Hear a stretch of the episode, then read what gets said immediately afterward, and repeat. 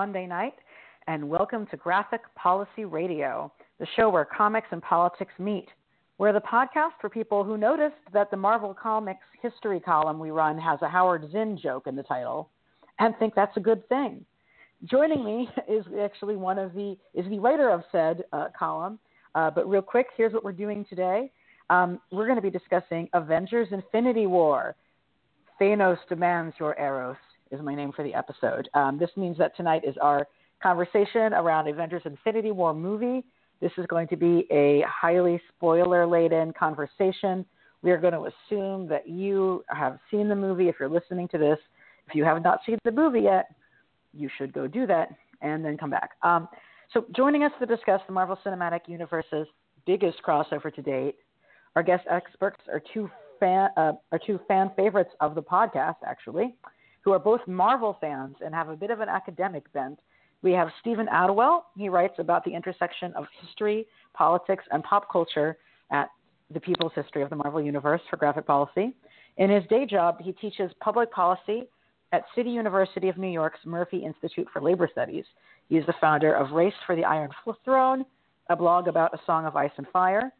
And also joining me is returning guest as well, Brandon Wilson, a Los Angeles based filmmaker who teaches at UCLA and Columbia College Hollywood, uh, where he is currently teaching classes on the history of critical analysis and a class on David Fincher. Wow, that would be really cool to take. Hello to both of you. Hello. Thanks for having me. Yeah. Yeah, yeah. I um I I uh saw the movie as soon as I was personally able to, which meant that I saw it actually Steven and I saw it together. Uh, we saw it at an ungodly late hour on yeah. Friday night, and I was plenty wired and energetic and energized by the movie. Had a really good time. I feel like overall, um, people from the geek world certainly are having a very positive response to this community and I'm sorry to the movie. And and I do sort of think that you know this podcast being who we are, you know, we're definitely looking at this through the lens of people who have watched a lot of Marvel movies and are coming at it with that sort of background. Um, I have actually been putting together my thoughts on uh, what movies folks should have to see before they watch this for those who are not as involved, but we'll get to that in a little bit. Um, mm-hmm. I want to start us off sort of by asking, generally speaking, like, do you think that this movie was successful at being an entertaining film? And do you think this movie was successful at its other end in terms of like getting people to be more interested and charged up with the Marvel universe as a whole. Do you want to take that to start with, David? Uh, yeah. Um, you know, I would say that it's a successful film. Um, I would personally rank it because, um, of course, how where are we without our rankings of everything? I would put it around the number the number six slot. To me, I would for, for me, it's I would it, it's starting at the top. The first Avengers, I'm gonna I'm loyal, very loyal to that one. Then Guardians, uh, then Winter Soldier, then um, let's see, uh, the original Iron Man, Black Panther, and then I would slide Infinity War there. I'm not loving mm-hmm. it as mm-hmm. much as a lot of people are, um, but I think it's pretty strong and just you just have to really uh, be you have to really applaud Marvel for this the you know audacity of doing something like this um, that is uh, you know a pretty huge cliffhanger. I was actually at a party. Um, I saw it uh, Thursday uh, because here in LA now Thursday eight o'clock is becoming the the time for, for the blockbuster to really make its debut. We, we we've gone past the sort of Thursday night, Friday uh, morning, midnight show to like now it's Thursday at eight. So, and I usually don't do these. I usually will will um, uh, wait till Friday, but I, I'm teaching uh, like from from nine to six at Columbia College uh, on Fridays these days. So I decided to do Thursday instead, and I had a feeling also that I wanted to be among the first to see it and not have it, mm-hmm. you know, not not wait even a, 24 hours because I had a feeling this was going to be one you wanted to see right away. Um, so I, I got to see it. Um, I think the yeah the audience was kind of stunned. There was definitely gas. I think towards the end. Um, I think it's a successful film. I think there are some things that I wish it maybe some that are somewhat minor that I wish it had the directions that it had gone in. Um, I think that it, it will, um, you know, it, it's definitely what I'm noticing is that what I'm very struck by is the lack of backlash. There's not people the anger that one might expect when you have all these characters being killed off um, isn't there, but that may have something to do with the fact that these aren't maybe aren't the the oldest characters. The old original set of Avengers largely is unscathed. Maybe it's because it's the sort of second generation that's taking the hits, but although people did respond. But I'm very mm-hmm. struck by that. This is the fact that it just I mean, you know, again, it's easy to take pop shots at Marvel Studios, at superhero movies, at Disney, but I mean, this is a pretty bold move uh, that they that they did, and uh, I think they deserve credit for it. Um, it could it could backfire. We'll see. It depends on what happens with Avengers four. But uh, I think it was a it's a successful film, and of course I have a lot more to say, but I'll I'll leave it there for now. Steven, what do you think? Um, I I really liked it. I mean, I I don't think it's um, perfect. Uh, there's uh, a particular issue I have with kind of what happened with Thor that we'll get into. Uh, mm-hmm. but I'm really impressed by the, you know, um, as you said, by the audacity of it, by just leaving the audience with a huge, you know, shock and not neatly pulling everything together. Um, and that's sort of part of the audacity. You know, um, one of the things that I, I, wrote when I sat down to write something about it uh, that I think I still stand by after the second viewing is it's not quite as fleet of foot as Civil War was in terms of balancing screen time and pace and making us feel like most characters got a fully re- realized arc. There are definitely some characters who got a lot more screen time and a lot more uh, of an arc than other characters. But what we got instead, what was sort of the what we got for the sacrifice, to use the idiom of the movie, um, is this amazing kaleidoscope of character interaction. And some of my favorite movement, uh, moments in the movie weren't so much the big fights, although the big fights were awesome, but like when Thor is just hanging out with the Guardians of the Galaxy and bouncing wordplay between everyone in the cast. You know, there is this sort of uh, like emotional payoff involved in seeing all of these characters that you know people have come to love finally mm-hmm. get to meet and interact and you know be sort of as amazed and confused and awestruck at the idea of a cinematic universe as you know a lot of us have been for the past 10 years. Yeah definitely. I you know i i definitely would describe the movie as audacious as hell. I i don't feel like it's it's not like an artistic triumph that stands on its own merits the way you would say Black Panther is. Um, and I don't like I don't think it's like I don't think it's a movie that's great outside of the context in which it exists, but that's fine. That's that's what we're here for, right? Mm-hmm. Um, right. And you know, as someone who's been watching all the Marvel movies, and I don't think you need to have watched all of them. I do think you need to have watched a good chunk of them, and I think that that's reasonable. Um, I really did enjoy the movie, and I was incredibly impressed at the Russo brothers and the screenwriters like the ability to keep us engaged in a million different story threads and beats happening with characters from all over the place at once and to juggle them successfully. You know, I'm not always going to agree with where they came down on who to emphasize and, and, and where to go with that, but it never felt like it was dragging.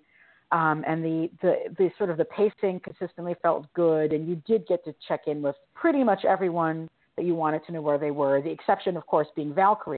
The good news is that the Russos have announced that she did not die. Thank goodness, because I would have been out there at the fucking protest sign. Um, Valkyrie, Valkyrie did not die off camera.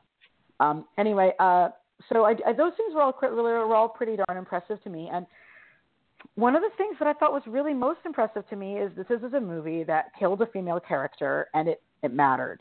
The death of Gamora uh, I felt like was completely earned by the storyline. Zoe Saldana acted the fuck out of it. She just was tremendous, mm-hmm. and it was the sort like for a Marvel movie to kill an, a, a character. I mean, I'm not a woman of color, but like to you know to kill a, a a character played by a woman of color and have it not feel like a fridging. Um, and this is entirely based on the work of this particular film, right? Because it, there wasn't that much done with her, to be honest, in either of the Guardians movies. Uh, really was impressive, and there was um, a bit more in the second realized, one. I, well, I should have realized sooner that she was going to be killed based on the fact that she was getting so much screen time and development Correct. for the first time ever. But again, like it was a death that mattered and it was earned, and um, they gave they gave her a great swan song on the way out. Yeah, and it's nice to see, you know, daddy issues have really dominated the Marvel Cinematic Universe, but it's nice to see, um, you know, a female character kind of wrestle with that for a change, just to sort of change it up. Um, and I, yeah, I really thought that that her bond with Thanos really played, and I, yeah, it absolutely deepened um, Gamora, and it makes you sort of look back on the films, the guard two guard previous Guardians films, and and sort of understand what you know what she's sort of dealing with and coping with, and what's what's going on with her that she, even she can't necessarily talk about. I think it, it in some ways, you know, there was the sort of um, the douchey that Landis kid, the douchey kind of feeling like, well, how come they haven't gotten together? And without really addressing it in a very on the nose way, you sort of understand why she's kept um, you know, Star Lord at bay, you know, at arm's Mhm. length because Mhm. she knows that stuff's going on with Thanos. They've known that he's making moves and that this is not he's not just sitting on his throne. He's actually, you know, this they've known this was coming just like, you know, uh more than probably the other characters in the in the in the universe. So it makes it gives her a lot more dimension and you understand why they're, you know, she's made that choice. And yeah, all of that and the scenes with her and Star Lord were very affecting, very um, you know, uh, and, and you know a lot of earned emotion, and uh, yeah, and, and now of course the debate is raging as it, it, since we're all assuming we're going to get a lot of resurrections in Avengers Four, will she be among them? Um, I guess there's just the feeling that because she did not perish by the stone, that she, although the stone can the stone can bring back anybody it wants, but Mhm. I guess there's some feeling that her death is going to sort of stick, if as, Yeah. if you will, uh, and not be. And of course, I'm, not, I'm flashing back to when I was a uh, a te- uh, you know a tween and teenager reading comics and collecting the Marvel Universe handbooks. Uh, Gamora and Drax were in the Dead uh, Book of the Dead at the time. You know, they were they had they had been killed off. I don't remember exactly the circumstances. So, you know, for me, I can see I could I've always sort of thought of her as someone who was kind of marked. Same for Drax, and you know, I've, I've always thought of them that this is a very you know that, that meeting their end was a very real possibility. So we'll see where they go with it. But yeah, it was. Uh, um, I'm, I'm glad she got her moment. I love, yeah, I love the hangout aspect of it too. And in fact, I kind of wish it was just a solid three hours and we had more time to Yeah. just hang out. You know, like a like a Howard Hawks, a late Howard Hawks film where you're just kind of enjoying being with these characters. You know, I thought that that Cap and Black Widow, I really wanted to know a lot more about what the hell they've been doing um, for the last two years. Um, you know what's been going on, but you know I also know that they really wanted it to move and they really wanted to to to get to that killer sort of ending. Um, and uh, I I understood why they didn't, but I I would have totally have been happy with an, at least like you know 15 to 20 minutes more of them just sort of uh, catching up, frankly. So yeah, I think the speaking movie did a great job of matching up characters to have interesting dynamics and relationships and conflicts with each other. Um, Mhm. Steve, you were saying? Uh, no, no, no. Let, let's go on to this. We'll we'll circle back around to my thing because mine's more like theory, speculation for what comes Oh next. yes, I know. I have so much to say on this. So, um, I mean, in terms of who met who, I do think that like a lot. You know, I would have having Shuri meet um, Bruce is in many ways the most gentle introduction to like white dude science bros that she could have had in the Marvel universe. And Right. I, in, and I'm, in the end of the day, I'm kind of glad that that's what it was. As opposed, I, I know a lot of people would just wanted her to like go smack John T- Tony and have an encounter with him, but I, I actually think that that was that was that, that it was totally cool to just have her be the way she was with Bruce. I mean, were there particular combinations of characters that each one of you guys were just like, oh, I'm so glad this happened? Uh, you know, I, I, I think like the, the the the entire cast of Guardians of the Galaxy falling in, in love at Thor, with the exception of Star Lord, who of course is like, You're in the same territory as me. There can be only one. Was a Right. very smart smart call of the the role each one of them those characters plays within their within their friend circle, frankly, as well. But um but yeah, what Mhm. do you guys think about the matchups? Yeah, I thought they were really well uh, played. Uh, I will just say my one. I just will will do, air my one grievance that I'm really uh, really sorry and annoyed that the defenders couldn't have a cameo in this. Uh, Yeah. in the sort of early New York scene with you know helping guard the sanctum, but of course we understand that can happen. I'll move Well, on. Uh, I do want to just say yeah, one thing about that. When Tony is cordoning off the city when the aliens first show up, Tony Mhm. says specifically, "Get rid of everyone south of 40th Street." And I just was like, "Ah, they specifically said that so that Hell's Kitchen would not be impacted by the Right. storyline." I was Right, like, "Let me right, look on this map. How can Right. we make sure to keep to keep, Dar- keep Daredevil out of this?" I will say Right. nothing. Everything sort of Hell's Kitchen is being cordoned off for this fight right now. Thank you very Right. much. Yeah, no, and it's just like look, it's a completely that was an organic way for them to just be there. That would make perfect sense. But oh well, I mean, you know, I, I'll never get over it. I actually wore my Defenders T-shirt the second time I saw it. The first time I dressed like an adult, but uh, the second time I actually wore my Defenders T-shirt just in the my quiet protest that they're being excluded from the. Uh, the big get together. Um, you know, I guess you, you really had to have Tony and Strange. Uh, it's not the like most fun uh, matchup matchup because they're you know they're these two alpha male uh, pricks and they're going to of course sort of just uh, constantly butt heads and and they've got they they come from these very different worlds and and with their and they both feel like their expertise is really important. Um, but it was nice to see sort of Spider-Man between them. Um, no, that that really played well.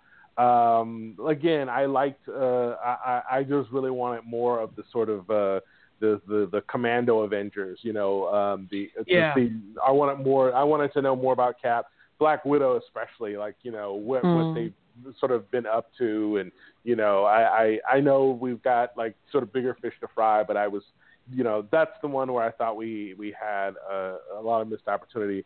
Uh, and of course, we finally got our yeah, you know, they they finally committed to the the Wanda and Vision uh, love story, which uh, you know, uh, kudos to them again. I wasn't sure they were going to go there, but uh, they they went there. You know, uh, And the film did something smart with that because they actually, by introducing that love that, that that love relationship by having Paul Mhm. Bettany's human face, is Right. the only way. Let's be real to sell this weird android as Right. being someone that a human would be in love with. They're like, oh, he's handsome, and then you're like, oh, Right. that's right, he's this android.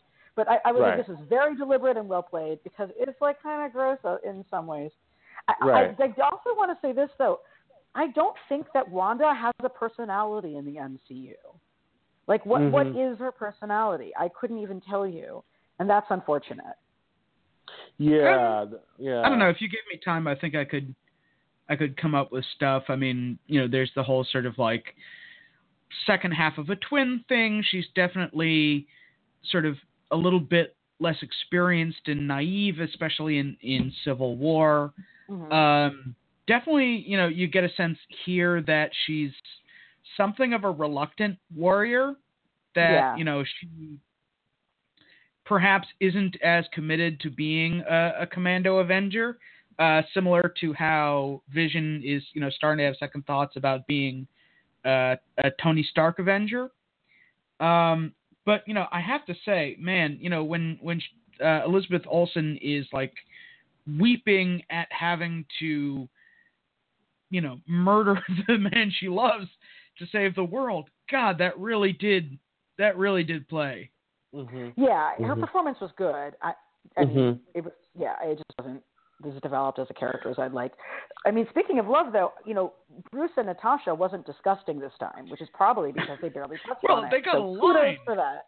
Right. Kudos for that. Single solitary line. Yeah. Yeah, yeah. I, I guess maybe we'll have to find out later. Um, you know, Black Widow supposedly is uh, has a movie in the works, and I don't know. Maybe it'll be we'll fill in some of the lost years here. I don't know, but uh, yeah, it, it was interesting Hmm. that they just didn't even really, you know, not even a scene of them kind of catching up. It was just the hello, and that really was it. Um, well, you know, whose relationship is even more important and got even less time was Cap and Bucky. They, ha- I mean, I know that yeah. Cap had seen Bucky more recently than Bucky had seen most of the other characters. right? Cap brought him down there. But like, that was the most deflated. Hey, what's up? But Yeah, bye, yeah. like reunion of two characters I could imagine, and uh, you know, I'm I'm actually fine with this movie not spending that much time with Cap in general because I know he's going to be a huge deal in the subsequent one, frankly. But I Yeah. would have thought that there would have been a little bit more to the Cap and Bucky reunion, like just something. I, I I can't help but sort of wonder if this is like a deliberate choice they made to just like spit on a fandom. I don't even fucking know because it seemed just so. I don't know.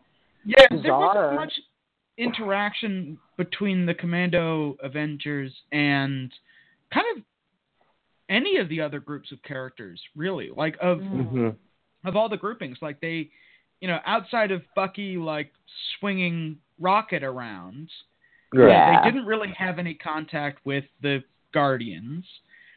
They didn't meet up with Tony's group ever because you know they were sort of on their own side quest. Um, and you know they did just in general get less um, airtime, and that's something that I'm sort of, you know, since they are most of the surviving Avengers, you know, hopefully Mhm. that's something that will be, um, you know, rectified in the second movie. But you know, I can sort of see like reasons for why they were doing some of this stuff. Like, obviously, you know, there's got to be a lot of time for Star Lord and Gamora because of the way that um, her character acts as sort of a catalyst for the the entire plot.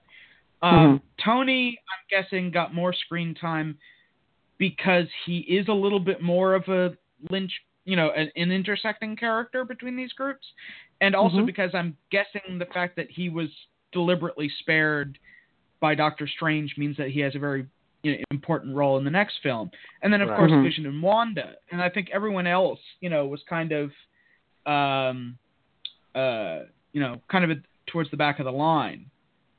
Um, but yeah, Yeah. in terms of interactions, like I, I, um, I also want to add, like, in addition to the whole Guardians of the Galaxy as a whole, I thought that Thor, Rocket, and Groot were a really good pairing.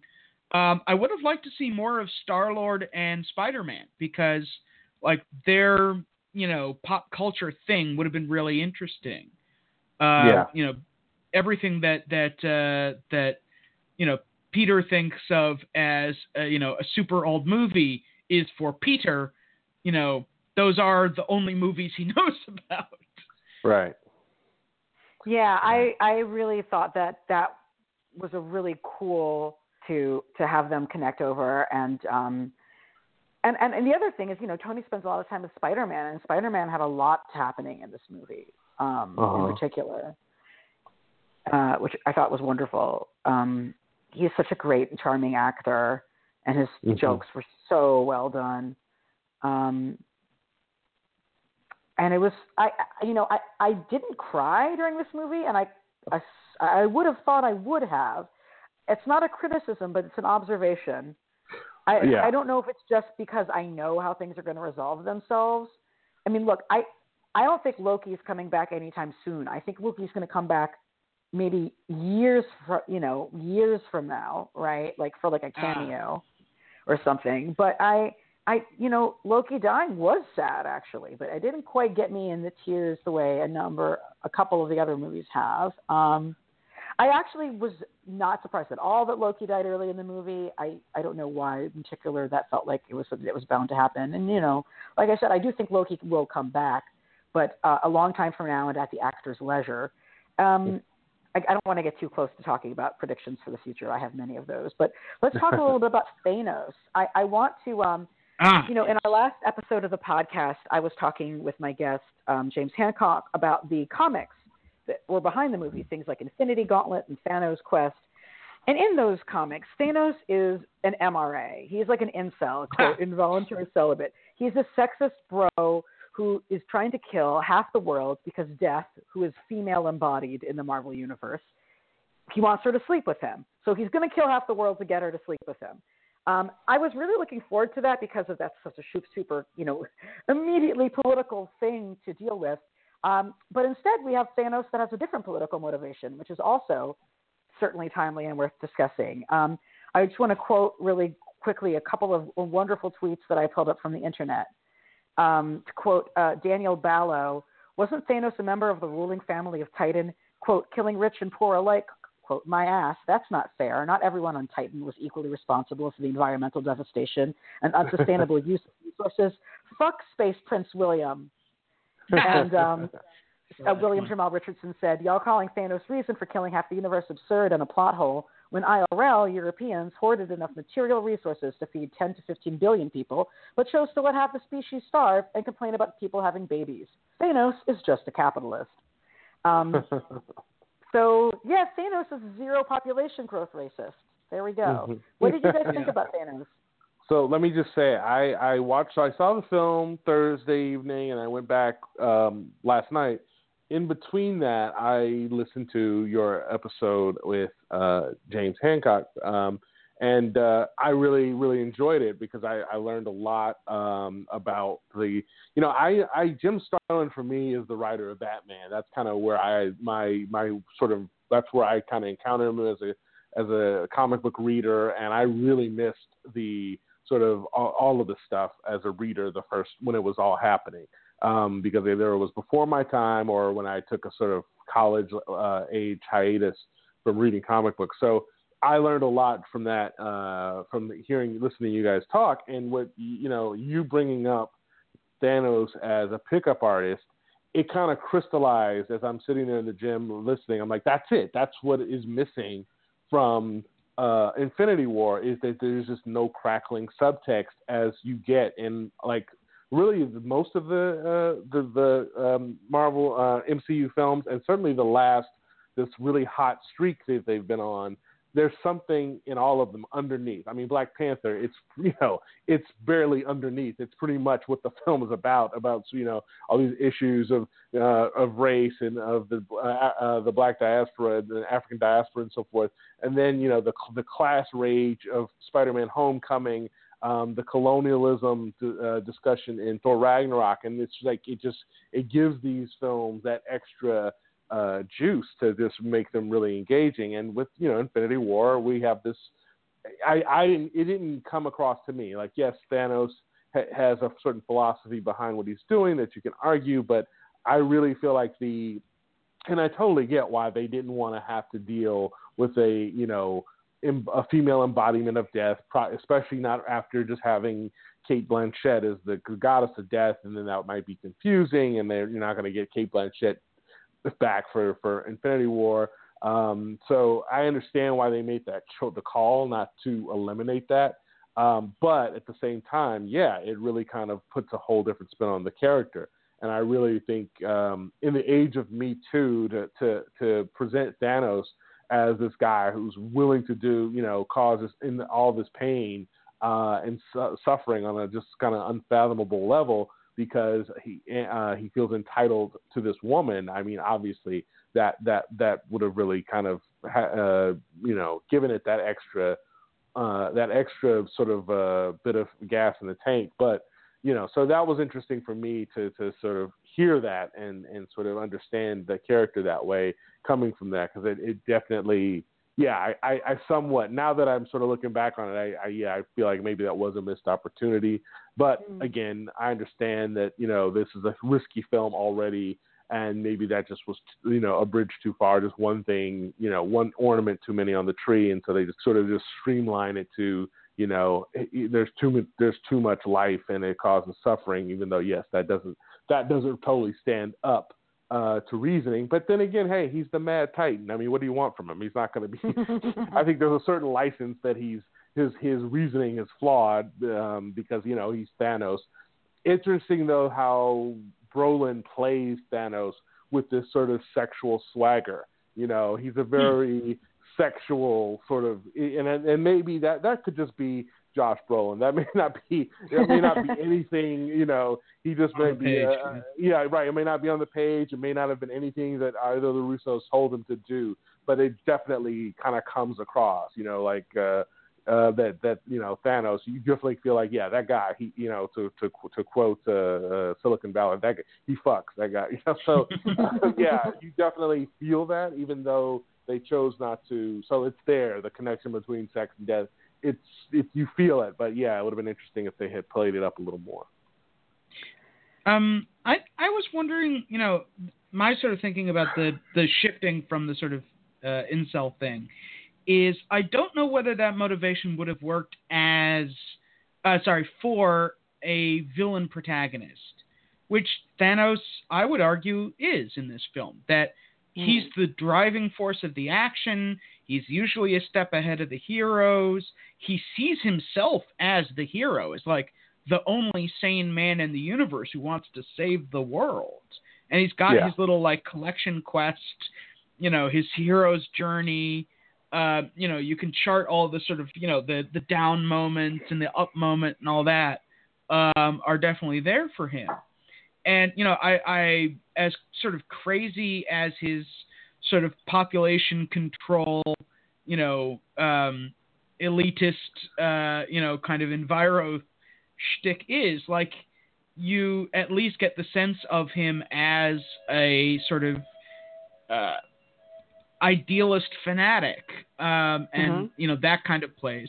Um, I think you know equally the important thing, um, and you know I haven't seen so much of this, is you also got the sense of Thanos as this kind of abusive parent figure Yeah. that hmm especially when you know the scene with um, uh, Gamora and um, and Nebula and him, where he's you know torturing one of his children in order to make the other child you know tell him what he wants to know, and the way that he sort of you know spins these sort of justifications around Gamora about you know the best part of you is me.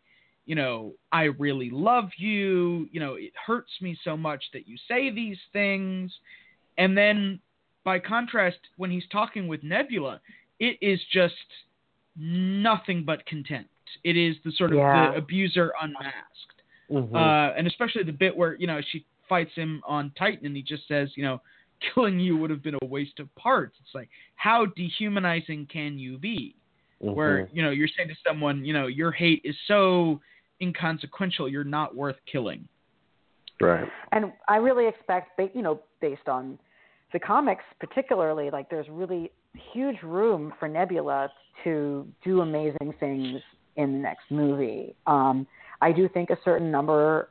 I think obviously Captain Marvel, you know, um, Carol Danvers is going to be doing a lot, but I, I, I hope that they use Nebula uh, wisely as they have in the comics because she's like in the comics, Nebula ends up being the hero um, Yeah. for at least a little while, and uh, I thought that was cool. And yeah, it, it was uh, the, the, her being tortured was just really brutal, and you definitely just see how she was used to manipulate her sister the entire time. Um, Mhm. And yeah. you know, I think this is interesting also because of the you know the last what they're doing aside from Thor Ragnarok. There there's a real interesting. Marvel clearly hears you know watch looks at Twitter and hears the comments and and and and knows that people criticize the villains and they have really just you know gone to town on on on improving that. And you know one of the things they've done is they've you know really kind of moved away from they've they've created increasingly more sympathetic villains. You know, um, you know, even uh, uh, the Vulture. You know, was really just kind of surprisingly sympathetic. Um, uh, you know, because of his the, you know, his his backstory, um, and of course Killmonger, who I think, frankly, a lot of people who are used to watching sort of typical standard American fare were kind of dis like disoriented by having a villain who's making a point, you know, who Yeah. who, who has a point even if his his the way he carry uh, executes that point is sort of problematic, and that really was almost sort of I, think- I think a lot of people who just watch American films didn't uh, modern contemporary American films I should add because of course the, Mhm. if you watch 70s American films you see that kind of thing all the time. But uh, you know, and again, kudos to Marvel because I mean, moral ambiguity is usually the thing people like William Friedkin, who of course loves to you know uh, dismiss the superhero film. Um, and just on Twitter, know, actually. Yeah, and he is. amazement. Yes, I know. Yeah, and he and he uh, yeah, that's the kind of that's the thing he zeroed in on is what made the '70s cinema you know so great, and so you get it here, and yeah, and now we've we've gone pretty much in a way Thanos is almost an obliteration of this line between sort of you know um, hero and villain, and yeah, he is really the protagonist. They even winked as much at at the end by saying Thanos will return rather than you know the Avengers will return, and he's the guy at the end. It's him who sits contented and right. I mean, it's a very sort of radical film, to, and and and in some cases. You know, I know I, my wife uh, was a little disturbed by how much that the, the film gets you to identify with him and huh. you know, and and that and that it's almost too much to human human uh, humanization of him, and uh, you know, for someone who's essentially out to. I don't know. It's not exactly genocidal if you only want to kill half, right? So it's like semi-genocidal, I guess. But uh, well, yeah, yeah, it's almost. I think it does kind of raise this question of like, are we completely just erasing the line between hero and villain? Because of course we've been doing that slightly slowly in the superhero film, DC included for the last couple of years, and now you know where we are right now as a as a country. It's it does it is kind of an interesting thing to consider well, what, what what's going on. Huh. I you know I, I I usually would agree with your wife in terms of finding it really exhausting that they feel like they need to give us these you know villains for us to over that the audience end up over identifying with and romanticizing with in ways that actually bring additional value to values that are fucked up values. I didn't feel that about Thanos, and maybe it's because I was already familiar with the character, but I didn't find him like charming or like seductive in his arguments the way you know Killmonger completely is, right? Right. Um, I, I didn't. I, I didn't feel like like uh, Thanos bridged that to me, but I see what she's saying. I mean, my, my my only thing is, I think like you know the original Marvel villain well, not really the original. One of the early Marvel villains is Loki, right? And Loki was the right. character who was given the most complete turnaround, predominantly because the audiences loved him so much and that's demanded right. to see more of him, and that's what it took to bring him back. Right. Um, yeah. Right, and you um, do, yeah. It's a, it's a it's a very complicated thing when you watch him killed because uh, yeah, on the one hand, you're like, you know, yeah, it's a character you've come to have some affection for, and then you remember the first Avengers where you know he he tried to destroy, uh, you know, commit mass murder and take over the world, and you know he's done a lot of nasty things. So yeah, it's very interesting that that that uh, how much how much how how many of these characters you come to have very complicated relationships to um, you know, and uh, uh, I think that's actually you know a good thing, and like something that I kind of uh, I would applaud Marvel for. And it is highly ironic that this is being done in comic book films when. Again, people, it's just such an easy target to make. Oh, it's just a comic book film and this and that. Just much the way people dismiss westerns and often say, "Oh, yeah, it's a Mm-hmm. western, white hat, black hat." It's like, I, which westerns are you watching, though, my dude? I mean, it's like there's a lot of westerns, a lot, and actually the best one where it ain't white hat and black hat, and it's it, it's actually yeah, it can be and yeah, really, and that's really what it is. Is I mean they're they're sort of doing you know the our our westerns in a way where there's this mythology that is incredibly malleable, that is incredibly uh, uh, able to sort of uh, go into these different places and reflect where we are. Um, I, I, and that's the other thing about the film that I was really left with is how much it just kind of captures Trump era despair in in a way that is is to to walk out with that was it, it, without the catharsis because you just can't have it yet. This is sort of the mid story beat down, and we're gonna have to wait a year to get anything else. But yeah, it just was like it reminded me walking out of reminded me of election day almost. like, did that really just happen? I mean, people were saying it's dark that it was like the series Empire, but this is darker than Empire Strikes Back. This was a hundred Yeah, percent darker than Empire Strikes Absolutely, Back. absolutely. You're right, right, right. I mean, he didn't kill Luke. He he, he just cut his Yeah. hand off, and but right, right. I mean, Steven and I were in the theater together, and I definitely like the people sitting near us.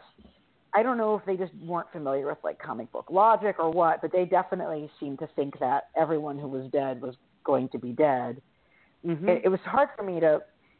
It's hard for me to be like, wait, is that what people are going to think watching this movie? You know, and it really made me feel like there's a significant chunk of the audience who will actually think that T'Challa's dead, and Mhm.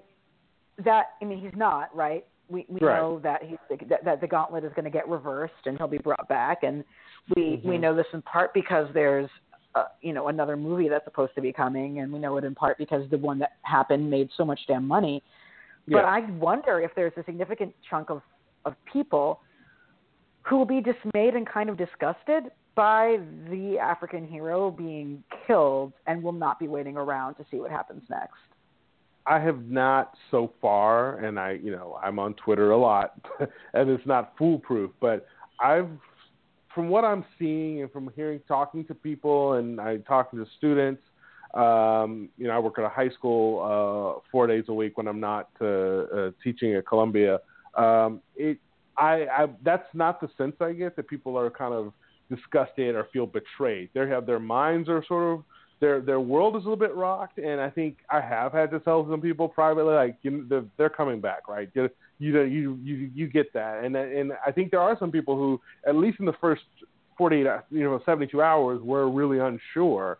Um, I've also seen people on Twitter saying, you know, do you really think that after all the money Black Panther made, you know, that they're really going to let that guy Mhm. stay dead? And I guess some people thought, oh, well, it hadn't. They didn't know he was going to make that much money, but yeah, I, I do think that there's probably a, some people who are thinking that and are unsure, and there people are reaching out to find out, like, well, is this really, is this for real? Um, uh, I yeah, yeah, it is, uh, but it doesn't seem like people are, are particularly bothered, or they they're just kind of going with it. There there are a lot of people who are feeling things and uh, were really kind of devastated by it, but and you know, honestly, I wonder how much of it Game of Thrones is sort of teaching people to like take brutal, you know, turn these kind of brutal turnabouts and just kind of take them in stride and just know that the story's not over. It's just, there's clearly everyone knows there's another Avengers film coming out, so maybe on some just some some subconscious level, people just know well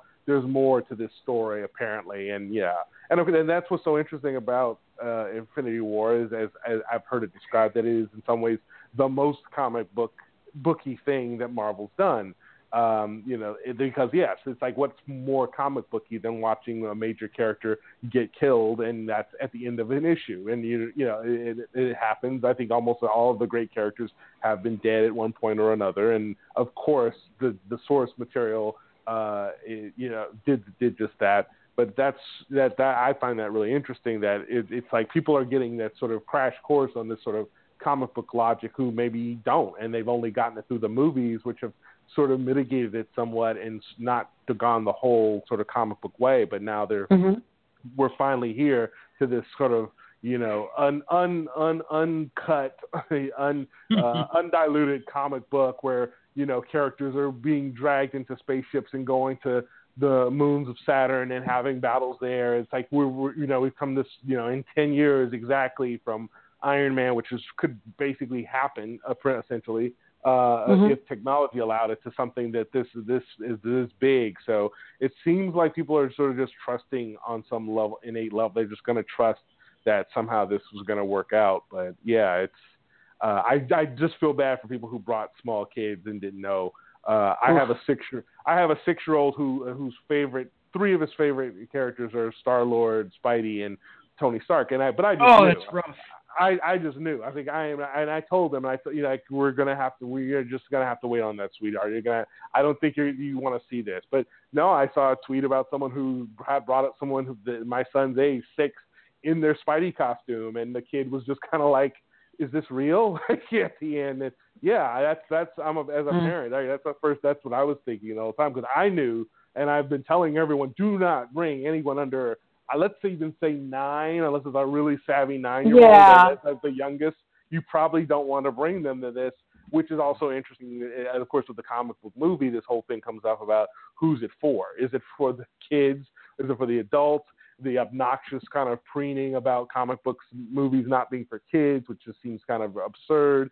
Um, yeah, and then Marvel's sort of now moving into this sort of same territory with this one. Um, so yeah, I, I, I'm I've do, I've tried my best to let everyone know, like, yeah, please don't take the take the kid to this one. Let them they'll catch you know you maybe you just want to skip this one uh, and maybe even Avengers four and let them come to it later. But uh, you know, wait for Ant Man and the Wasp because I think that one's going to be a lot more. uh, my kids, he's really hyped for that, so it's it's all Huh. good. He's as long as long as he, yeah, he's really really excited about that one. The giant Uh, Pez dispenser got him, huh? Yes, yes, yes, exactly, exactly. So let's hope that it doesn't end with uh, Paul Rudd uh, turning into ash, uh, but we'll see. Um, you know, I'm so sure yeah. it'll be fine. He's immune to the ravages of time, as we know in real life. Yes, so. yes. therefore his, his character can't die. I, I'm hoping that they have. I'm hoping that they have Shuri be Black Panther Yeah. for a little while before T'Challa comes back. I don't know that they will. I don't know if they like money enough to get over themselves to let that happen. But um, Mhm. I think that would be amazing to do that. I think that having Black Panther get dissolved um, was a strategic error because it's going to delay their ability to do another movie with him Right. also, frankly. I mean, Right. he would have had a huge emotional impa- impact if it was uh, Okoye dying, you know, disintegrating, you know. yeah. Although I, I wonder how much of that is is due to the fact that it seems like they really want Ryan Coogler back, hmm and they like I, I saw um, something on like IO9 or one of those sites in which they're basically saying like, um, "There's no hurry, you know." You come back like when you want to do Black Panther two. Right. You know, we can we can wait a little bit as opposed to sort of saying, you know, you need to sign on the dotted line right, Right, now right, or right, we're moving on to someone else. Yes, because he's trying to do a um, he's trying to do the film about um, the Atlanta uh, uh, testing scandal. So I know that's his next project with Yeah. Michael B. Jordan, which sounds fantastic. As a teacher, I can't wait to see that. So right, it's it, it does give him some time to make another movie. Um, I think with the two part film, which this is still, it's funny how they've gone at such great lengths because finally the public just got uh, got uh, got sick of part you know the so and so part one and part two. So they uh, quickly scotched that. Okay, it's not Avengers Infinity War Part One and Two. This is just Infinity War. The next one's just something different, which is like, come on, dude, it's gonna pick up, you know, Yeah. basically right after. This is a this is a cliffhanger. This is a two part film. It's okay.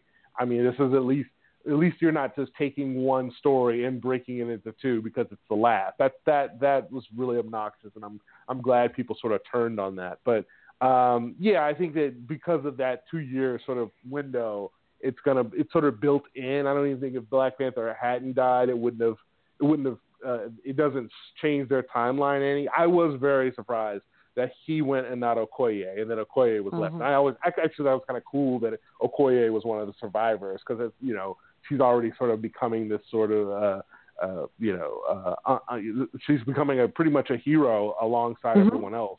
Um, I loved seeing her in the R of the Marvel and the and the end of the opening credits, and I loved how um, I loved how quiet it was. You know, you didn't get the fanfare. You knew right away this is gonna be this is different. This is gonna be this is gonna be something different from what we've seen in the the moodiness of seeing hearing it go silent. But anyway, I was struck by seeing her at the very end of the Marvel, um, you know, vanity plate there, and seeing her really kind of front and center. So, you know, Hmm. yeah, I, I was very surprised that he went. But again, when Black Panther and Spider Man go, you know at that point, okay, so this is these people are coming back because they're working on Spider-Man 2 uh, as we speak, or you know, at least the script, and and that's that's on the books. Um, the Guardians is, is a little you, you don't know because the Guardians that's a group, and so it could be a, a completely it could be Rocket and a whole new team. It won't be, and they are they already Yeah. set up. A, They could get they set Sty up a new Stallone and his Right, uh, right, his alternate right. crew. Right. Oh, they so should bring the back her wife Michelle Yeoh, but that's another story. Yes, She had yes. like one line. Yeah, hopefully they, they, they will expand her uh, a, a bit um, because yeah, she certainly deserves it and deserves to be front and center. Um, yeah, we, we will see. You know, one thing I was wanted wanted to say is, and I'm, I'm as I said, I'm teaching a class on David Fincher right now, so of course this is the the goggles through which I'm viewing things. But I told my Fincher class, so I'm, we met on Friday after uh, two, and and and this is you know, I, some of them had seen it, some a lot of them hadn't, and I just I said, you know what, actually it's kind of like the Marvel movie David Fincher would make.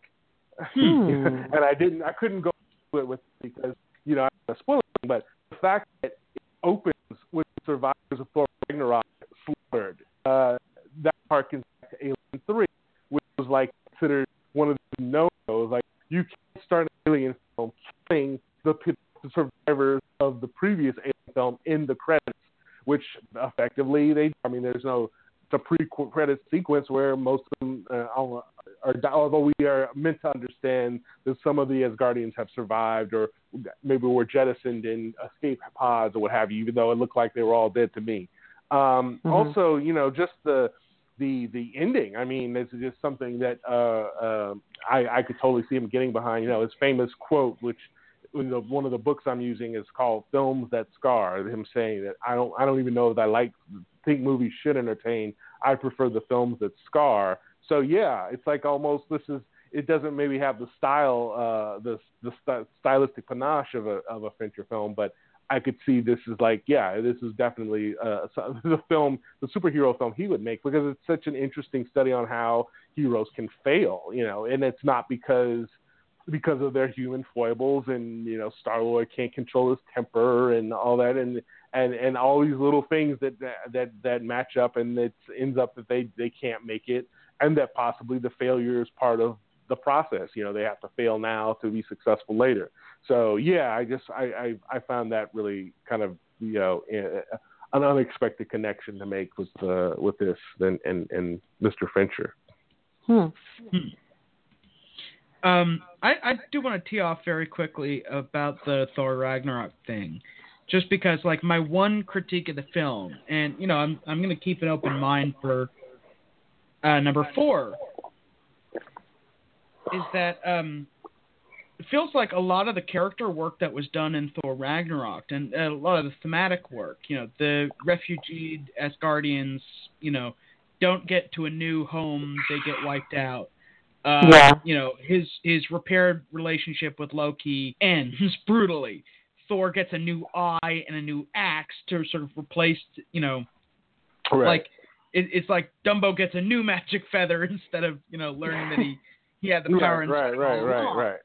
Oh, and wow. you know, I'm you know willing to extend the the um, benefit of the doubt, but I think and you know we'll we'll get into this when we talk about like thinking about the future. I think they're gonna need to um, to the extent that they roast stuff back, they might need to roast stuff back on this because otherwise I I wonder if you're gonna be able to get and keep talented filmmakers like Taika Waititi back if they feel like their work is going to be undone uh, immediately after it's finished. Now, maybe some people won't care, but I do feel like you know if I was a director, that would kind of get my back up. Yeah, I actually did wonder. I mean, I mean, of course, he's not gonna he's not gonna uh, take to uh, do a Kanye style uh, tirade or anything. but yeah, I did kind of think about that. Like, wow, what you know, for he, he must have known, of course, you know, had some idea of this making the film. But right, it is very interesting that it, everything he set up and you know, uh, Korg and everything, and, and then just boom, it's gone. You know, right, just you know, before the movie's even started, that's all been wiped out. And uh, I I don't even know. It's Thor to me is like the most curious sort of sub uh, franchise because they've clearly kind of rediscovered him at this late time, late date. And it seemed like he was sort of they were winding him up, and now it just seems like there's a lot more they realize there's a lot of un- uncovered territory with Thor. Uh, even though now there's no more Asgard and much of his uh, his supporting uh, uh, cast has been sort of decimated. Uh, I but yeah, but but uh, Hemsworth is still having a blast, and and and clearly this this working with uh, Waititi seems to have restored his sort of his interest in his fire mm-hmm. for the character. So it'll be curious. It'll be very interesting to see where if they go, you know do another Thor film or if they just sort of bring him in the way the Hulk was brought in for Ragnarok. Um, but also, uh, of course, uh, Tessa Thompson's character was so popular. Uh, it'll be interesting to see where they go because, right, it seems like the four is is is ready to, to to take his place amongst the sort of pantheon, you know, pass into legend and sort of, but but it seems like he's not, doesn't feel like he's ready to do that yet. So, um, and it was fun to see him to get this sort of like, oh yeah, you guys are in trouble now slot, which I always feel like Thor has constantly been uh, to to to borrow my my 18 year old's favorite word has been nerfed a lot of this series. That Thor is sort of underplayed his strength. Uh, they underplay his strength and his power, and now finally it feels like yes, Thor. He shows up. That's a game changer right there. You know, and the axe, the new axe comes through the Bifrost and starts wiping out everybody. So it's cool to see him finally sort of come into his own. So it'd be, you know, I, I hope that we get more than one more film with him. Well, let's talk about predictions. You know, I mean, Ah, yes. I I really do think ultimately, look, this is what happened in the comics. I'm, I feel like a version of this will happen. You know, somebody else gets control of the gauntlet and rolls back time. I think in the process of this, making this happen, we will have many of the characters who are alive now die for real, Yeah. Yes. resetting the people who got dissolved back to life Right. again, right? Right, right, right. Um, I would love to see Nebula, who they actually did a better job of developing now, have a role like the one she did in the comics of being the person who does that. I don't know how much of that will her. Obviously, Captain Marvel. In case folks didn't pick it up, uh, Captain Marvel was being beepered by Nick Fury at the end of the movie's second post, well, one and only, I should say, post credits um, sequence. And I love that it was a pager because the whole point is she Right. in the 90s. She Right, just, right, you know, right.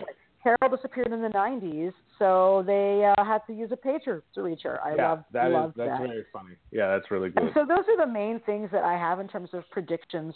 I really do think like the, those who are dead will rise and those who are alive will, will fall is, is going to be a, a big reversal. Um, what do you guys Mhm. think is going to happen next, and what do you think of what did you think of the choices they made in the ending? Steven? Um, well, I mean, I, I do agree with your overall thesis. I think it's not an accident at all that the people who are left are overwhelmingly the the sort of the OGs, and you know whose contracts are coming to an end, and the people, most of the people who died are the are the newer folks who have uh, upcoming movies. Um, so I think they'll probably do a switcheroo of some kind. Um, you know, I'm firmly of the belief that a lot of this is going to be done through forms of time travel, uh, because you know they. I, I felt like uh, almost uh, you know to go back to go to a different filmmaker, uh, uh, Christopher Nolan, right? You know the the Prestige, right? You know there's the Pledge, the Prestige, and the Reveal, and they like really set it up for us that like Doctor Strange will stop at nothing to defend the Time Stone.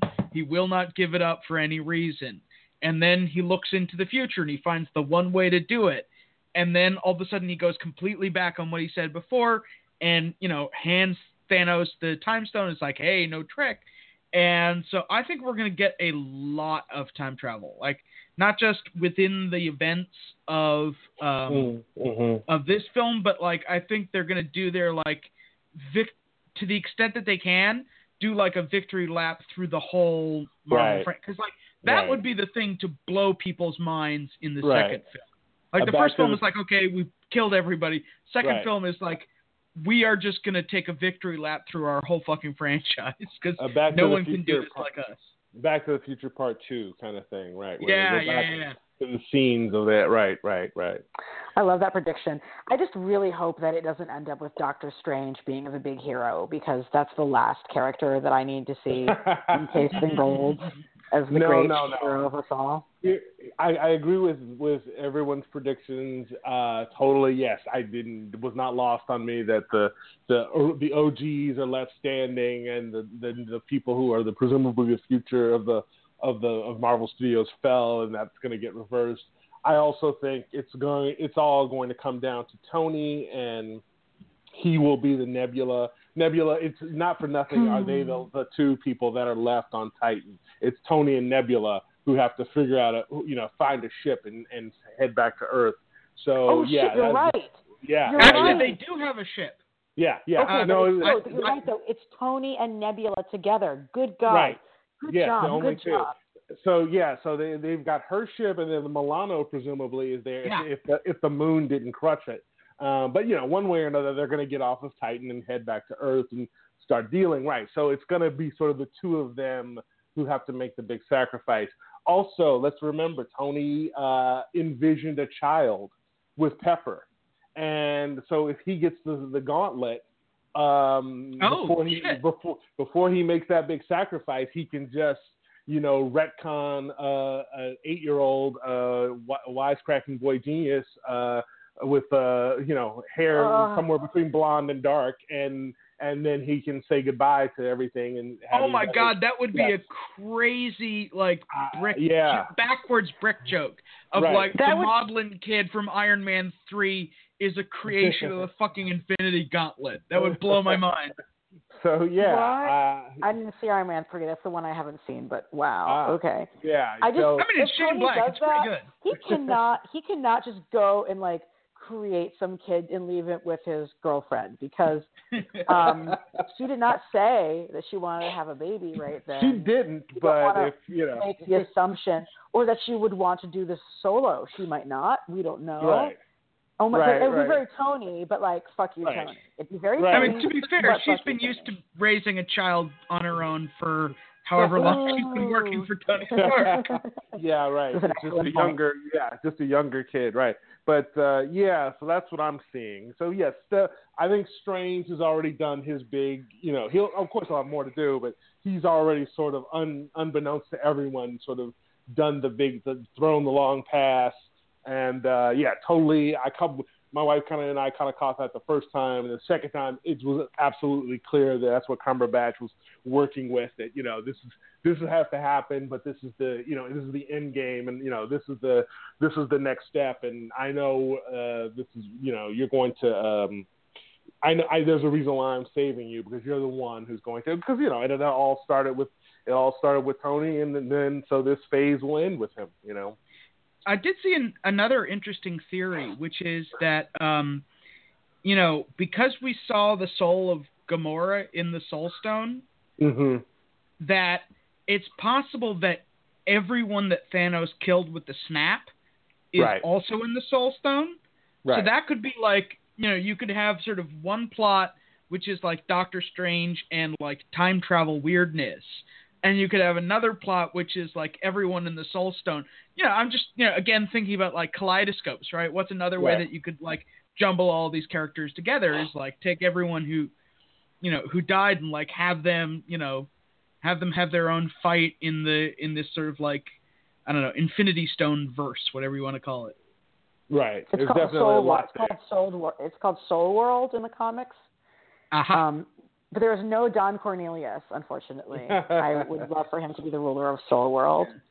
I'm kind of relieved wait, I'm relieved that the Soul Stone wasn't in Wakanda because that would have been just a bit much but Oh uh, yeah, yeah, yeah. There were a lot of predictions of that. right right right Oh Um, no, really? Oh no. right Well, People thought in David that, F. but- Walker's comic uh, with Luke Cage and Iron Fist, uh, they have something called the Super Soul Stone, which is a um, an item of quote hood magic that um, gets stolen by Black Mariah. It's a whole thing, but I was like, oh god, the Super Soul Stone is kind of the best Right. joke ever.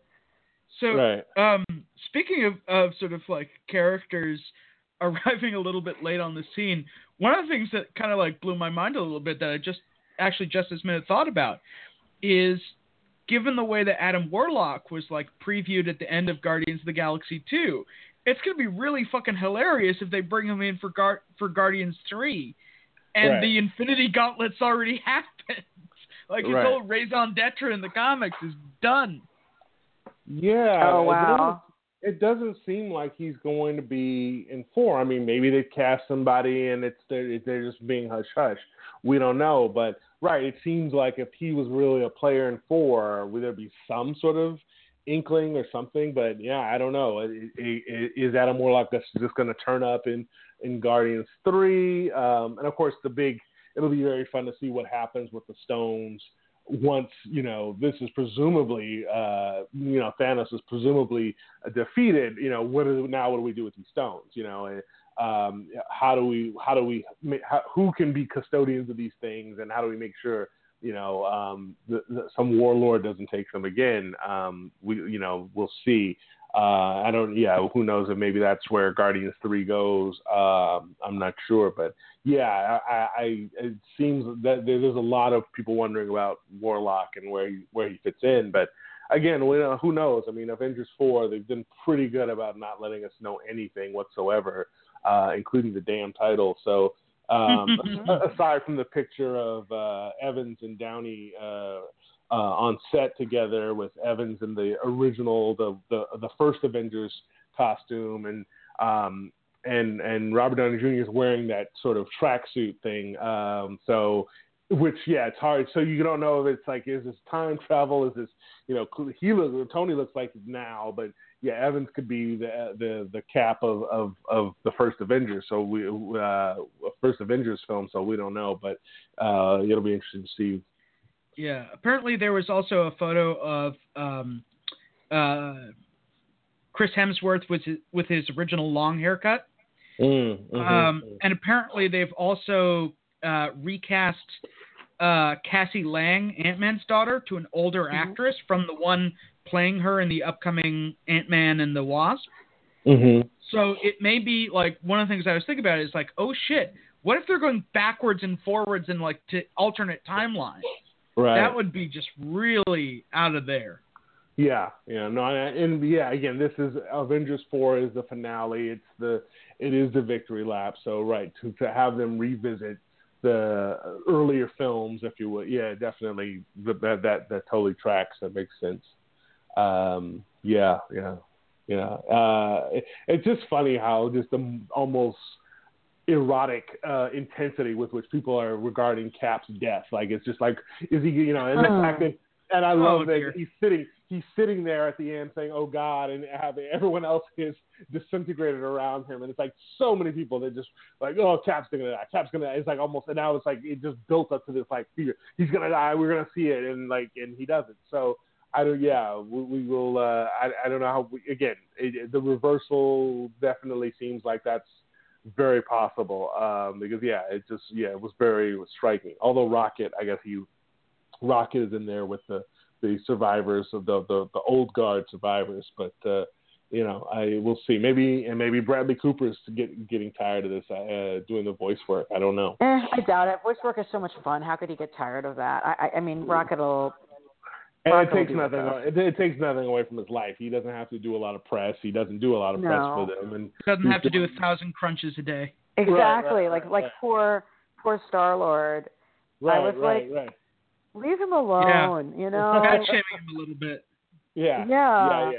Yeah, yeah, yeah. Well, I, I was like, did he ga- did he gain just a little bit of weight just just so that this would be funnier that that uh, he's standing next to Thor now? Because right, if you look at the his face looks just a little bit rounder than it has in the past, but uh, yeah, it's um, that that uh, yeah that that that played uh, very well, and um, you know, yeah, I'm very curious to see where where that goes. Star Lord is that one character. Like I, it's hard to imagine them not just d- dispatching him but you know who knows maybe maybe so um this was this was Yeah. interesting I did see, like, speaking of fan backlash, the most I've seen is like there are some people out there mad at Star Lord.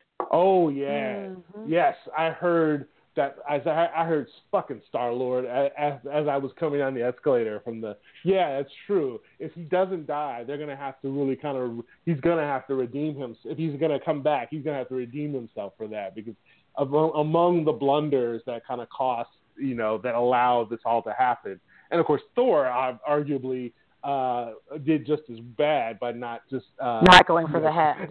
yeah no or hack that hand off and then Yeah. you know, Although uh, you know he didn't do anything actively like right right uh, right he didn't blow the right right counterproductive. right, Right. He made a he But, made an uh, error, but it was not based on being a fucker. It was Right. based on him not being the brightest uh right, the brightest right. sword in the thing. And can I just say, I'm, I was not pleased with the design of of Stormbreaker, uh, and I just Mm. thought the the whole thing of Groot's. I mean, it's a cute idea, but come on, oh, really, so sweet. It, I it was it. sweet. It is sweet, but come on, this is the hammer. This is Thor is going to be swinging this thing with all his might. It just, I, I, I need something a little more substantial than you know Groot, uh, Groot's br- branch from Groot. Uh, It's but the yeah, power of Groot's love. well, I Yeah. can't argue with that now, can I? You, you, Yeah. It's the same reason why like Cap was not shattered into a billion pieces, you know, going mano a mano with Thanos. It's like Okay, you know, oh, it's, oh. it's if your heart is true, then you have the strength of ten. Yes, because it was definitely on Thanos' face. Why am I not crushing this guy? Right, right. That was I. I totally got that. There's something between maybe you know because Cap's heart and the Soul Stone. I don't know. Uh, maybe the Soul Stone is the key to Thanos' undoing because it's the one that's I I, I just get you know been as I research that's the one that's the most sentient, uh, has sort of a will of its own, and yeah, yeah. it almost is like it's that special he, wisdom. Right. It, it, and how amazing sort of was that deep cut? Yeah, yeah. What was? Mm-hmm. The bringing back the Red Skull like that. Oh, Red Skull, I did yes, not yes. expect that at all.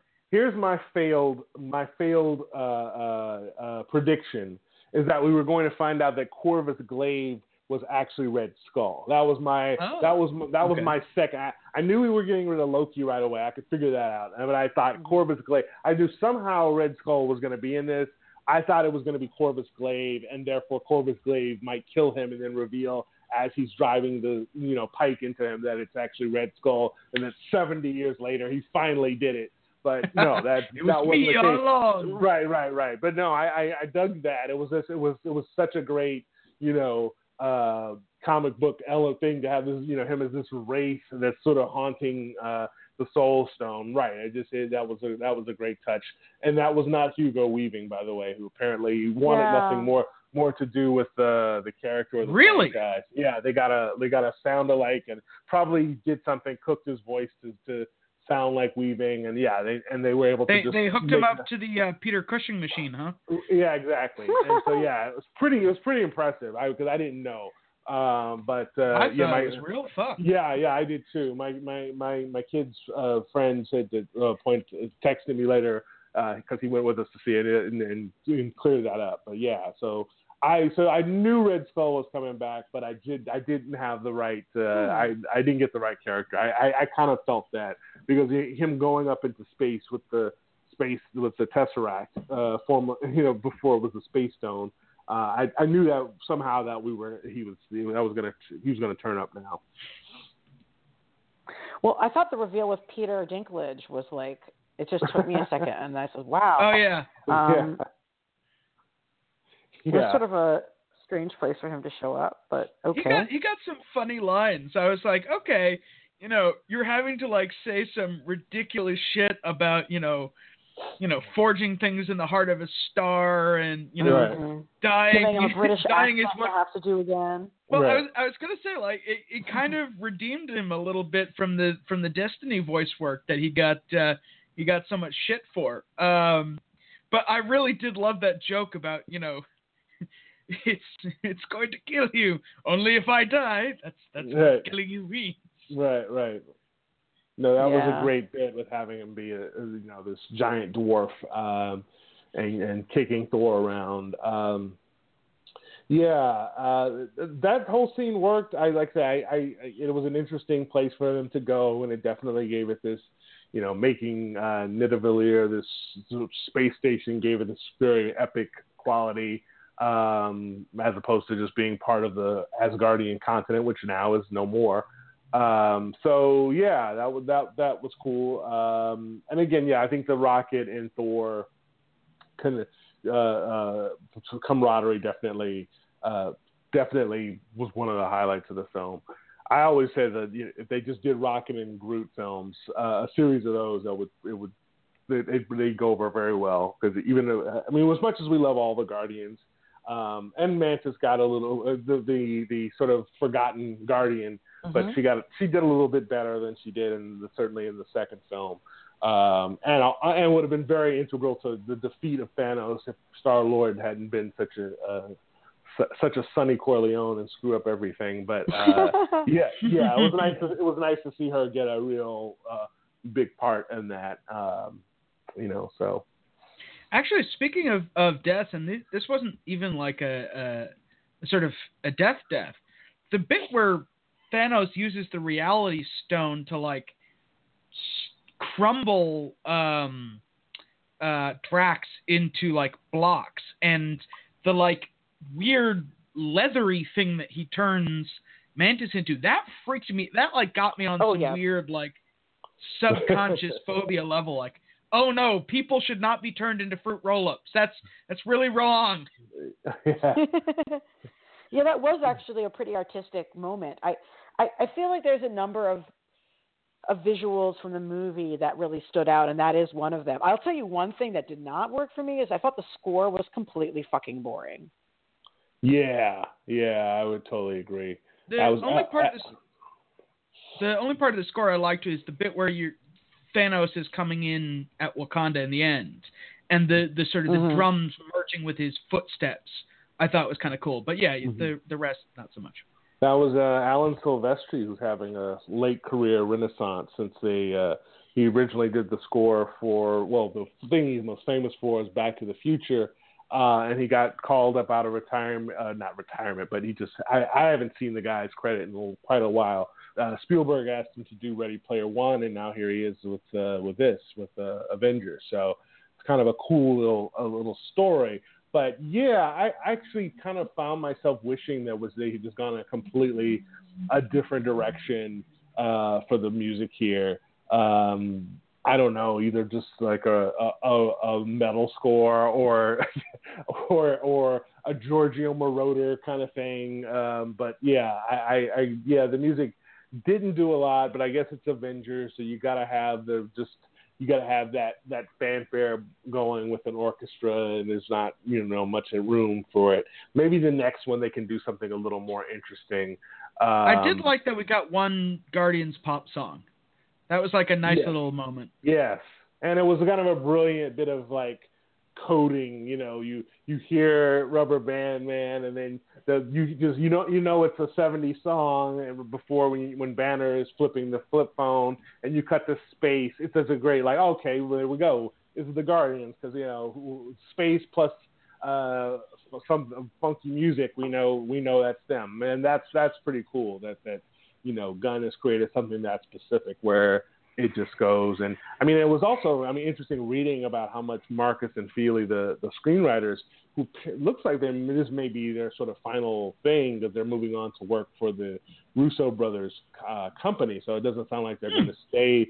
If they've been like the workhorse screenwriters for Marvel, but it seems like they're this uh, Avengers uh, three and four might be it for them. But yeah, apparently they really had to sort of have sit downs with like Coogler, with Waititi, with Gunn, and really kind of make sure that that what they were writing was consonant with what they had established in their solo films, which that's a really unique sort of uh, challenge for a screenwriter uh, of a blockbuster. It's like not only do you have to write something good, you got to make sure it checks with everything. And apparently, there's something that Star Lord did. It may be the big, the big, uh, the the the gas uh, that they were not sure about, and Gunn said yes to it, and so did Chris Pratt. They both agreed he would do this. So, and I'm I'm presuming it's the fact that he lost his head and cost ever cost everything. But yeah, I thought that was uh, was really interesting. That this is that, that Hmm. they are trying to respect everyone's sort of vision and, and you know Waititi. Apparently, there's a gag. Waititi made a few jokes just off the top of his head that wound up in uh, in the script coming out of Thor's mouth. So in the film, I should Oh, say.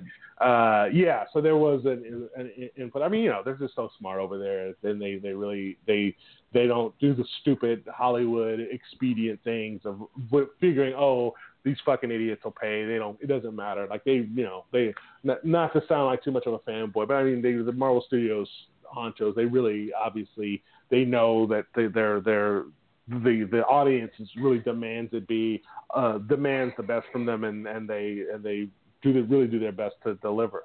Fun fact: uh, Joe Russo So one was a, one uh, uh, just one thing. Fun fact: Joe Russo was a year behind me in film Hello? school.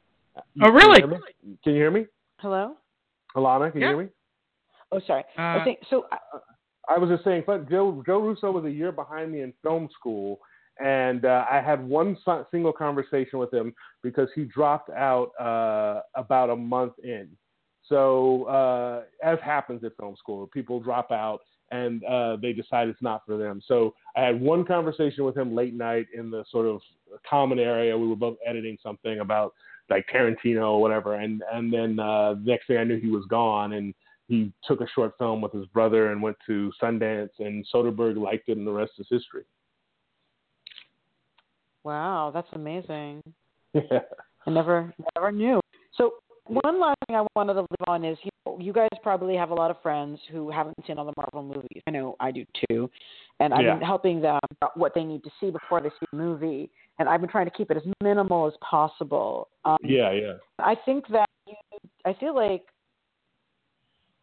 my list definitely was uh, Captain America: The Winter Soldier, Captain America: uh, Civil War, which is basically an Avengers movie, um, and then Thor: Ragnarok, which I realized I Mhm. probably didn't have to put in there. I just like it so much, and Black Panther as the ones you have to see because the reason is look and the movie the movie did such a good job of introducing Doctor Strange that you don't even need to actually watch Doctor Strange.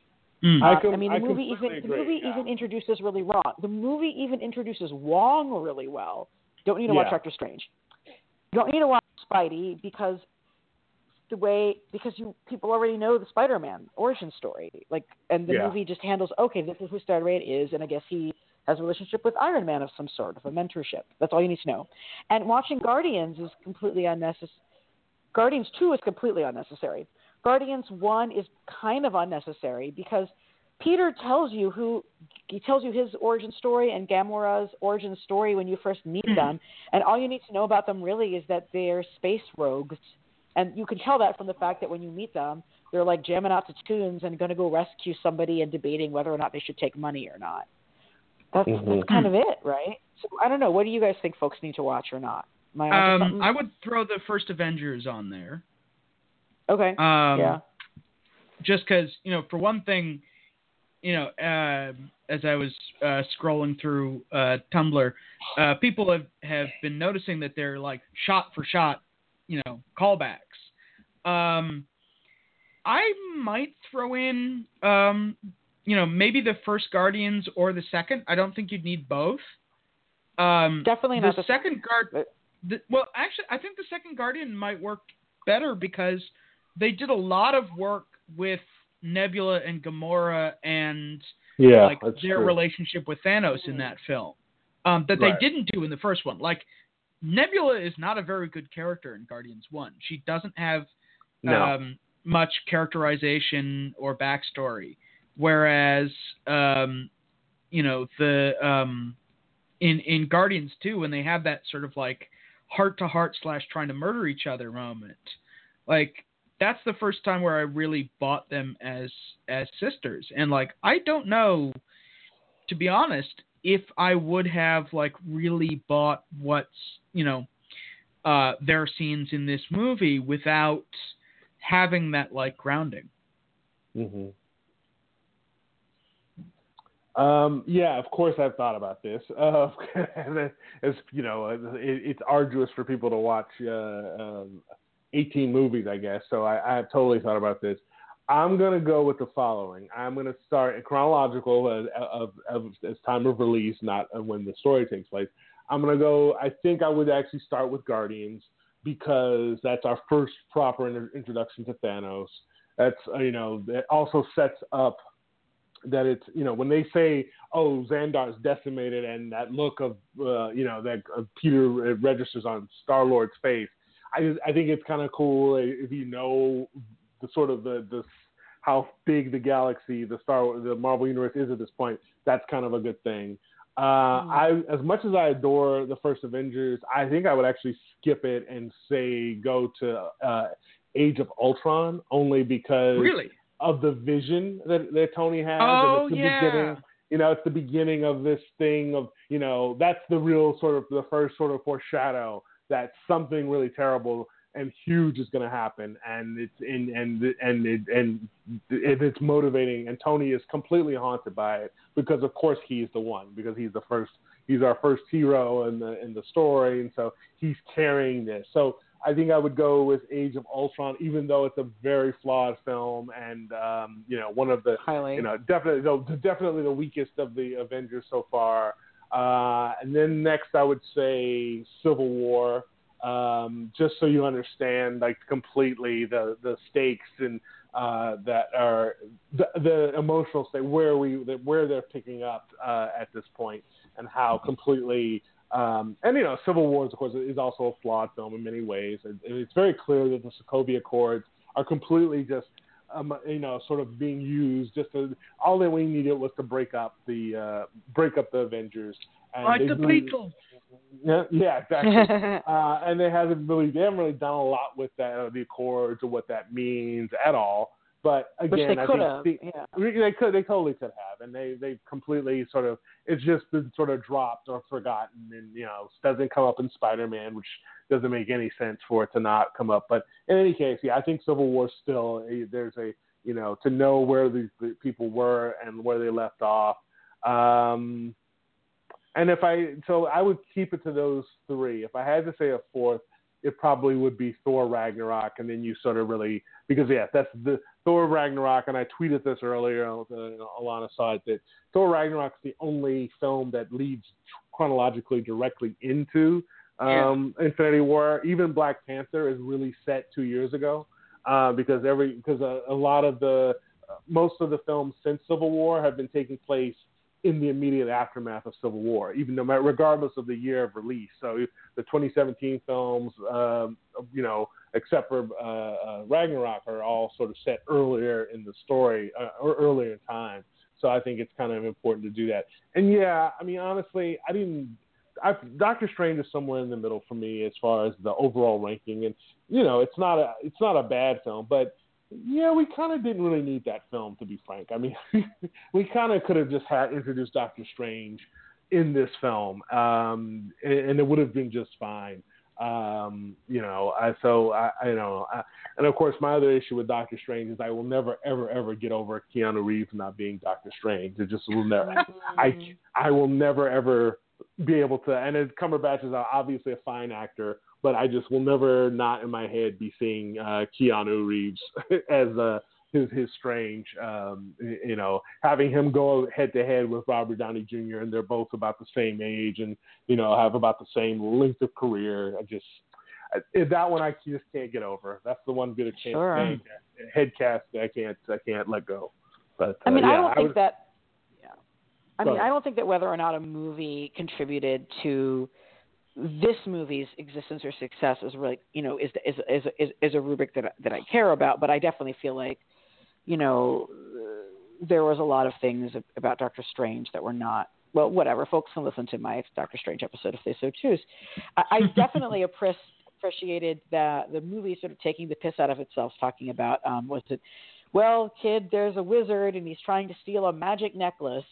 Um, Mhm. is a is a fun way to sort of lampshade what exactly is going on for new viewers as well. In fact, but um, Mhm. but yeah, I feel you know I I really love Thor Ragnarok, and I might that might not necessarily be required for this. If I'm, mean, it depends depends how brutal I'm going to be in my judgment for folks. Um, like it is immediately preceding this movie, but in some ways you're sort of open up with like an explanation of what's happening now. Like you don't even need to know that Asgard was destroyed. You're just like, oh, there was a ship full of people of Thor's people, and they all got the shit kicked out of them by this evil guy. He must really be dangerous. I mean, that's sort of the point. I don't know, but I do. I really love that movie. I feel like the more I, the more I talk about Thor Ragnarok, the more I feel like its political subtext was unfortunately too subtle for the audience, but Mhm. it's still it's still there, you know, it's still there nonetheless. Well, we're coming up on an hour and a half, so I want to just ask if you guys have any final thoughts about the movie that you wanted to share. Mhm. Steven, do you want to hit us up? Anything? Um, Don't feel like you have to. I just, you know, I it holds up on a second viewing. Um, I need to uh, figure out some way to like make sure that my younger brother goes and sees it. I don't know if I'd do it a third time. Uh, maybe like once it comes out on on Blu-ray or streaming or something like that. Um, I I definitely, you know, it is making me want to like go back to my collection and like start from Iron Man and, and just you know uh, reminisce with the characters. Mm. hmm What about you, Brandon? Uh, yeah, I think that um, for me, I'm really, really interested to see how the inevitable resurrections are handled. Um, it's going to be really tricky because bringing people back on the one hand, it could make what we just went through feel like this cheap stunt, and maybe then people would be angry. Um, and then, of course, this is kind of what comic books do. So there's there is a, an argument to be sort of truthful to that spirit. But I'm really curious to see how the resurrections happen, and if yes, if we really are the people that are surviving are end up being the having to sort of swap out. Um, so I'm very curious to see where they go. I hope that the fights are a little more have a little more panache, uh, you know, kind of panache, and I, I think that with Coogler and Waititi, they really delivered such great. I mean, it's hard to beat Thor in slow motion. Uh, emitting lightning with Led Zeppelin. Um, that you know, that's mm-hmm. that's clearly one of the great moments of the entire MCU, and I really did kind of miss the um, as though the though the though Infinity War you do kind of have this sort of you know stone in your stomach uh, no pun intended, uh, throughout it. You do feel like this is really serious. This is not like everything else. This is there are consequences here. I do I do wish that the fights had been a little more. I mean, they're they're done well enough, but I, I just think that the bar has been really set for some like for for cool fight scenes um, that really give you a sense of the characters' uh, styles and who they are, about how they handle themselves in that kind of combat. And uh, I hope the next one uh, we get uh, you know a little bit more of that than than we did this time.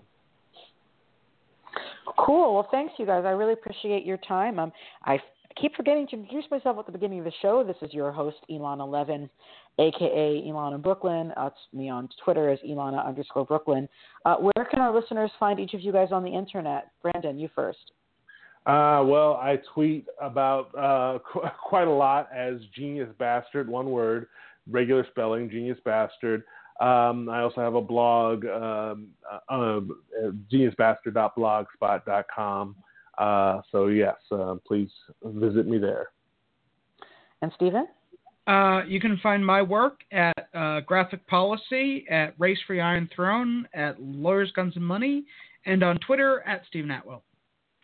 Fabulous. And so, anyone coming into this episode late, this episode will be on iTunes uh, later tonight, SoundCloud, and Stitcher, and on our website, graphicpolicy.com, which you should check out every day for tons of comics news and reviews and pop culture coverage. Next week, I'm going to be joined by Michelle Perez and Remy Boydell to talk about their new graphic novel, The Pervert. It's really fabulous. Uh, quote, a surprisingly honest and touching account of a trans girl surviving through sex work in Seattle really interesting and powerful book, and also funny in places. Um, so I hope you guys will join me then. And in the meantime, as we say, keep it geeky.